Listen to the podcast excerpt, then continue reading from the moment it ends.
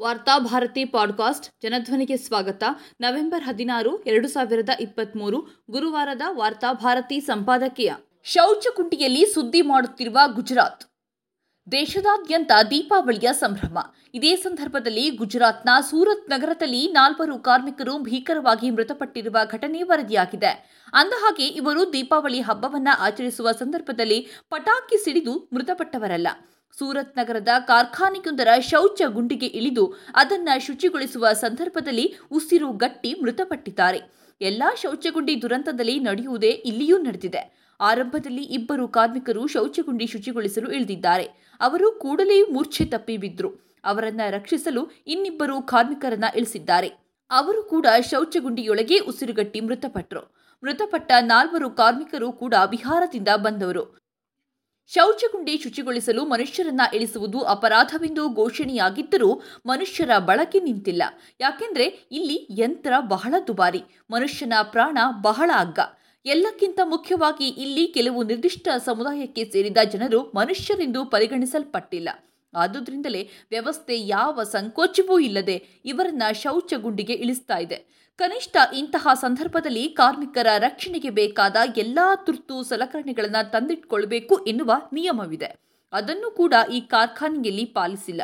ಇಬ್ಬರು ಮನುಷ್ಯರು ಶೌಚಗುಂಡಿಯಲ್ಲಿ ಬಿದ್ದು ಸತ್ತಾಗ ಅವರನ್ನ ಮೇಲೆತ್ತಲು ಇನ್ನಿಬ್ಬರು ಮನುಷ್ಯರನ್ನೇ ಬಳಸಲಾಗಿದೆ. ಈ ಸಂದರ್ಭದಲ್ಲಿ ಅವರೂ ಮೃತಪಟ್ಟಿದ್ದಾರೆ. ದೀಪಾವಳಿಯ ದಿನ ಗುಜರಾತ್ ಸರ್ಕಾರದ ಮಾನ ಶೌಚಗುಂಡಿಯಲ್ಲಿ ಬಿದ್ದು ಸತ್ತು ಹೋಯಿತು. ಅಭಿವೃದ್ಧಿಗೆ ಮಾದರಿ ಎಂದು ಗುಜರಾತ್ನ ಬಿಂಬಿಸಲು ಯತ್ನಿಸುವವರನ್ನ ಗುಜರಾತಿನ ಶೌಚಗುಂಡಿಗಳು ಕೂಗಿ ಕರಿತಾ ಇವೆ. ಸಾಮಾಜಿಕ ಅಭಿವೃದ್ಧಿ ಸೂಚಕಗಳಿಗೆ ಗುಜರಾತಿನ ಆರ್ಥಿಕ ಅಭಿವೃದ್ಧಿಯೊಂದಿಗೆ ಹೆಜ್ಜೆ ಹಾಕಲು ಸಾಧ್ಯವಾಗಿಲ್ಲ ಎನ್ನುವುದನ್ನು ಯುನಿಸೆಫ್ ಎರಡು ಸಾವಿರದ ಹದಿಮೂರರಲ್ಲೇ ಹೇಳಿತ್ತು. ಗುಜರಾತ್ನಲ್ಲಿ ಅಭಿವೃದ್ಧಿಯ ಹೆಸರಿನಲ್ಲಿ ಹೆಚ್ಚುತ್ತಾ ಇರುವ ವ್ಯಾಪಕ ಅಸಮಾನತೆಗಳನ್ನು ಇದು ಉಲ್ಲೇಖಿಸಿತ್ತು.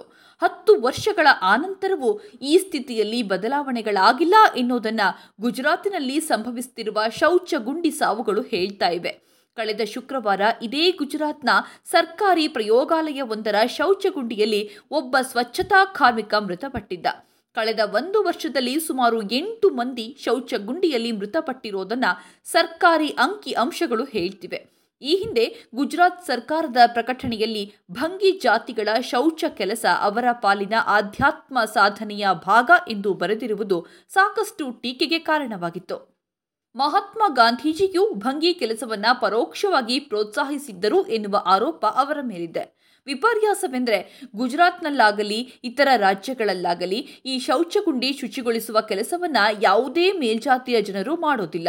ಈ ಕೆಲಸ ಕೇವಲ ಕೆಳಜಾತಿಗೆ ಮಾತ್ರ ಸೀಮಿತವಾಗಿದೆ. ನಿಜಕ್ಕೂ ಶುಚಿತ್ವದ ಕೆಲಸದಲ್ಲಿ ಆಧ್ಯಾತ್ಮ ಸಾಧನೆಯನ್ನ ಮಾಡಬಹುದಾದರೆ ಮೇಲ್ಜಾತಿಯ ಜನರು ಈ ಕೆಲಸದ ಮೂಲಕ ಯಾಕೆ ಮೋಕ್ಷವನ್ನ ಹುಡುಕೋದಿಲ್ಲ ಎನ್ನುವ ಪ್ರಶ್ನೆ ಏಳುತ್ತದೆ.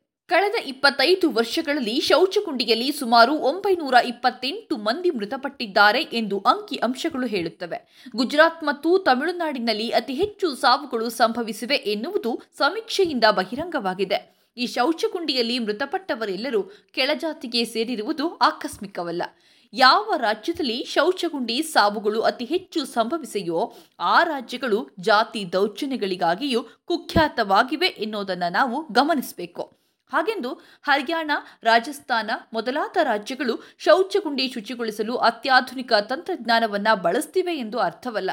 ಜಾತಿ ವ್ಯವಸ್ಥೆ ಸಮಾಜವನ್ನ ಸಂಪೂರ್ಣವಾಗಿ ನಿಯಂತ್ರಿಸುವ ಸ್ಥಳದಲ್ಲಿ ಶೌಚಗುಂಡಿಯಲ್ಲಿ ಸಂಭವಿಸುವ ಸಾವುಗಳು ವರದಿಯೇ ಆಗೋದಿಲ್ಲ.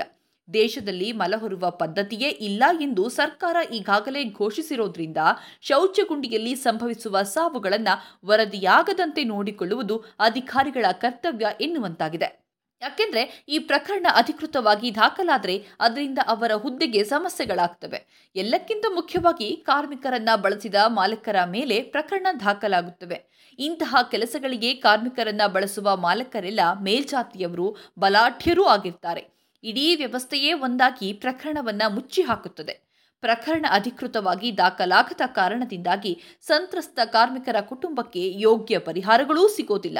ಆರೋಪಿಗಳಿಗೆ ಶಿಕ್ಷೆಯಾಗೋದಂತೂ ದೂರದ ಮಾತು.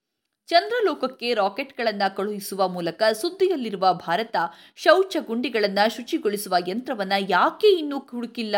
ಈ ಪ್ರಶ್ನೆಯನ್ನ ಸಾಮಾಜಿಕ ಕಾರ್ಯಕರ್ತರು ಕೇಳುತ್ತಲೇ ಬಂದಿದ್ದಾರೆ. ತಮಿಳುನಾಡಿನ ಹಿರಿಯ ನಟರೊಬ್ಬರು ಶೌಚಗುಂಡಿಗೆ ಮನುಷ್ಯರು ಇಳಿಸೋದನ್ನು ತಡೆಯೋದಕ್ಕೆ ಒಂದು ಪರಿಹಾರವನ್ನು ಸೂಚಿಸುತ್ತಾರೆ ಶೌಚಗುಂಡಿಗೆ ಇಳಿಸುವುದಕ್ಕೆ ಯಂತ್ರಗಳನ್ನು ಕಂಡು ಹುಡುಕುವವರಿಗೆ ಎಲ್ಲ ಜಾತಿಗಳಿಗೆ ಸೇರಿದವರನ್ನು ಸರದಿಯಲ್ಲಿ ಈ ಕಾರ್ಯಕ್ಕೆ ಬಳಸಬೇಕು.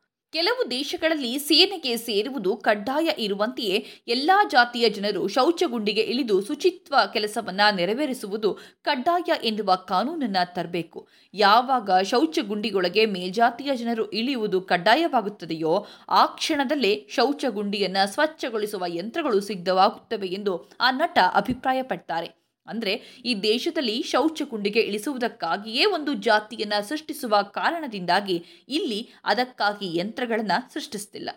ಎಲ್ಲಿಯವರೆಗೆ ಶೌಚ ಶೌಚಗುಂಡಿ ಶುಚಿಗೊಳಿಸಲು ಯಂತ್ರಗಳನ್ನು ಬಳಸೋದಿಲ್ವೋ ಅಲ್ಲಿಯವರೆಗೆ ಆ ಕಾರ್ಮಿಕನ ಕೆಲಸಕ್ಕೆ ಸೂಕ್ತ ಪರಿಹಾರ ನೀಡುವುದು ಸರ್ಕಾರದ ಕರ್ತವ್ಯವಾಗಿದೆ. ಅತ್ಯಾಧುನಿಕ ಸಲಕರಣೆಗಳನ್ನು ಕಾರ್ಮಿಕರಿಗೆ ಒದಗಿಸುವುದು, ಸ್ಥಳದಲ್ಲಿ ಆಂಬ್ಯುಲೆನ್ಸ್ ವಾಹನಗಳನ್ನು ಇಟ್ಟುಕೊಳ್ಳುವುದು, ಆಕ್ಸಿಜನ್ನಂತಹ ತುರ್ತು ಅಗತ್ಯ ಸಲಕರಣೆಗಳನ್ನು ಒದಗಿಸುವುದು ಇತ್ಯಾದಿಗಳನ್ನು ಕಡ್ಡಾಯ ಮಾಡಬೇಕು. ಇವೆಲ್ಲ ಇಲ್ಲದೆ ಶೌಚಗುಂಡಿಗೆ ಕಾರ್ಮಿಕರನ್ನ ಇಳಿಸಿ ಸಾವಿಗೆ ಕಾರಣರಾದವರ ಮೇಲೆ ಕೊಲೆ ಪ್ರಕರಣವನ್ನು ದಾಖಲಿಸಬೇಕು. ಇದೇ ಸಂದರ್ಭದಲ್ಲಿ ಶೌಚಗುಂಡಿಯಲ್ಲಿ ಆಕಸ್ಮಿಕವಾಗಿ ಮೃತಪಟ್ಟ ಕಾರ್ಮಿಕರ ಕುಟುಂಬಕ್ಕೆ ದೊಡ್ಡ ಮೊತ್ತದ ಪರಿಹಾರ ನೀಡುವುದು ಮಾತ್ರವಲ್ಲ, ಸಂತ್ರಸ್ತರ ಕುಟುಂಬಕ್ಕೆ ಉಚಿತ ಆರೋಗ್ಯ, ಶಿಕ್ಷಣ ನೀಡಬೇಕು. ಮುಂದೆಂದೂ ಅವರ ಮಕ್ಕಳು ಈ ಶೌಚ ಗುಂಡಿಗೆ ಇಳಿಯುವ ಸ್ಥಿತಿ ನಿರ್ಮಾಣವಾಗಬಾರದು. ಶೌಚಗುಂಡಿಯಲ್ಲಿ ಕಾರ್ಮಿಕನೊಬ್ಬ ಸಾಯುವಾಗ ಈ ದೇಶದ ಸರ್ಕಾರವು ಆ ಶೌಚಗುಂಡಿಯೊಳಗೆ ಉಸಿರುಗಟ್ಟಿ ಸತ್ತಿರುತ್ತದೆ ಎನ್ನುವ ಸತ್ಯವನ್ನ ನಮ್ಮನ್ನಾಳುವವರು ಅರಿತುಕೊಂಡಾಗ ಮಾತ್ರ ಇದಕ್ಕೆ ಶಾಶ್ವತ ಪರಿಹಾರವೊಂದು ದೊರಕಬಹುದು.